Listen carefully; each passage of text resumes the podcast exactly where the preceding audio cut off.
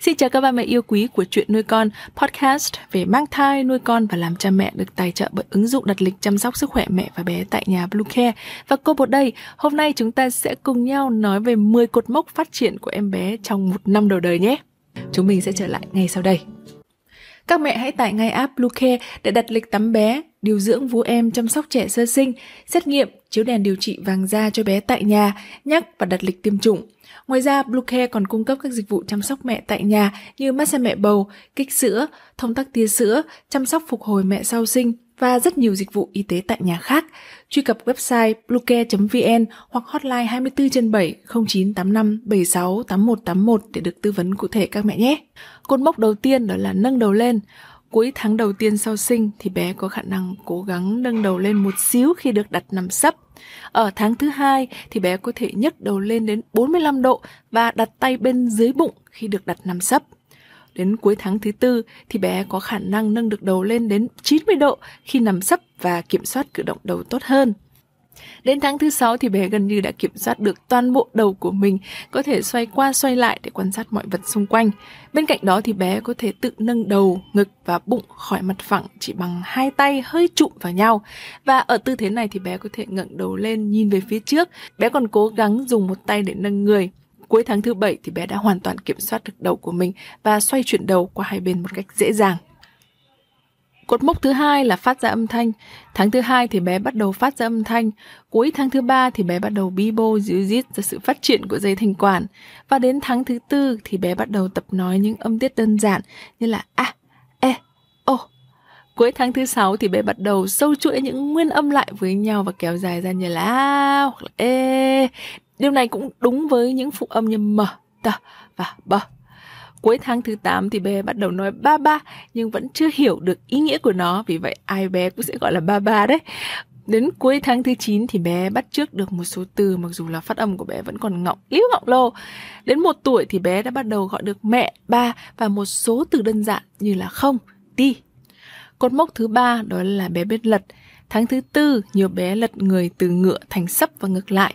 Và đến tháng thứ sáu thì bé thực hiện những vòng lăn liên tục. Đó là cách để bé di chuyển từ chỗ này đến chỗ khác. Lúc này thì cơ bụng của bé đã đủ khỏe cho hoạt động này. Cột mốc tiếp theo đó là ngồi. Ở cuối tháng thứ hai thì bé có thể giữ cơ thể ở tư thế ngồi nếu mà có sự hỗ trợ của bà mẹ. Đến cuối tháng thứ tư thì bé có thể ngồi thẳng lưng khi có sự hỗ trợ vì cơ cổ của bé đã phát triển đủ mạnh để tự nâng đầu lên. Tháng thứ 6 thì bé có thể tự ngồi mà không cần đến sự hỗ trợ của ba mẹ nữa. Đến tháng thứ 9 thì bé có thể tự ngồi một mình và ngồi trong một khoảng thời gian dài từ 7 đến 10 phút. Và sau tháng thứ 10 thì bé có thể chuyển từ nằm sấp sang ngồi và đến khi một tuổi thì bé có thể chuyển từ tư thế đứng sang tư thế ngồi. Cột mốc thứ năm đó là khả năng trườn và bò. Cuối tháng thứ hai thì bé bắt đầu tự nhấc đầu lên và biết cách nâng ngực bằng cánh tay, bàn tay và cổ tay.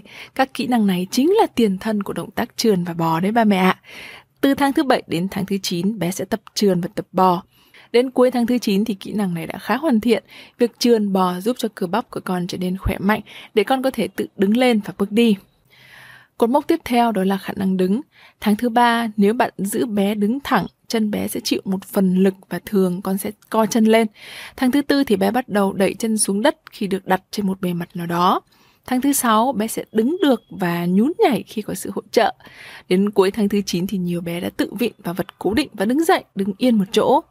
Tháng thứ 10 đến tháng thứ 11, nhiều bé đã tự bám vào đồ vật và lân lân đi từng bước. Một tuổi trở đi thì bé tự đứng dậy mà không cần có sự hỗ trợ. Tuy nhiên khi đứng bé sẽ cố gắng không vịn và tự bước một vài bước nhỏ. Cột mốc thứ bảy đó là khả năng bước đi. Cuối tháng 11 thì bé sẽ tự bước đi nếu được hỗ trợ và sau một tuổi thì bé cố gắng bước đi những bước đầu tiên của mình. Cột mốc tiếp theo đó là cười. Tháng thứ hai thì bạn sẽ thấy những nụ cười đầu tiên của con. Đến tháng thứ năm thì bé biết mỉm cười với cha mẹ và những người khác.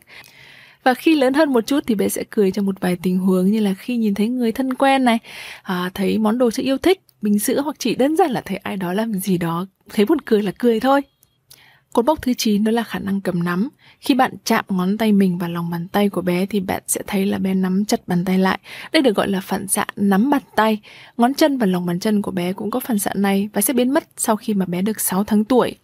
Ở tháng thứ 6 thì bé bắt đầu có phản xạ đối với đôi tay. Lúc này thì bé có thể nắm một vật từ một bề mặt bằng phẳng bằng tất cả các ngón tay của mình. cuối tháng thứ bảy thì bé sẽ biết dùng đầu ngón tay cái và ngón trỏ để nắm các vật nhỏ một cách nhẹ nhàng. Sang đến tháng thứ 9 thì kỹ năng cầm nắm của con sẽ phát triển hoàn chỉnh. Lúc này thì bé yêu đã biết dùng cả ngón trỏ và ngón cái để cầm những vật rất nhỏ. Đây cũng là lúc mà mẹ nên cho con ăn tập bốc nhé. Và một tuổi bé có thể cầm nắm chặt hơn, bé biết cách cầm đồ vật bằng ngón cái và các ngón tay khác. Và cột mốc cuối cùng đó là mọc răng. Từ tháng thứ 7 đến tháng thứ 8 thì hai chiếc răng cửa ở hàm dưới sẽ xuất hiện đầu tiên. Tháng thứ 9 và tháng thứ 10 thì những chiếc răng cửa ở hàm trên sẽ mọc. Tháng 11 đến 12 thì răng khác ở hàm dưới sẽ mọc. Và tháng 12 đến tháng thứ 13 thì những chiếc răng ở hàm trên cũng sẽ xuất hiện. Khi đến gần một tuổi thì bé sẽ có tổng cộng là 8 chiếc răng, 4 chiếc răng cửa và 4 chiếc răng kế bên răng cửa ở cả hàm trên và hàm dưới. Bé càng lớn thì sẽ càng làm cho ba mẹ ngạc nhiên về sự thông minh và những kỹ năng mới của mình. Hy vọng rằng những thông tin vừa rồi hữu ích với ba mẹ. Cảm ơn ba mẹ đã lắng nghe. Hãy đăng ký các nền tảng của chuyện nuôi con, Easy nuôi con nhàn tênh, thai giáo và giáo dục sớm để chúng ta có cơ hội được đồng hành với nhau nhiều hơn nữa nhé. Xin chào và hẹn gặp lại.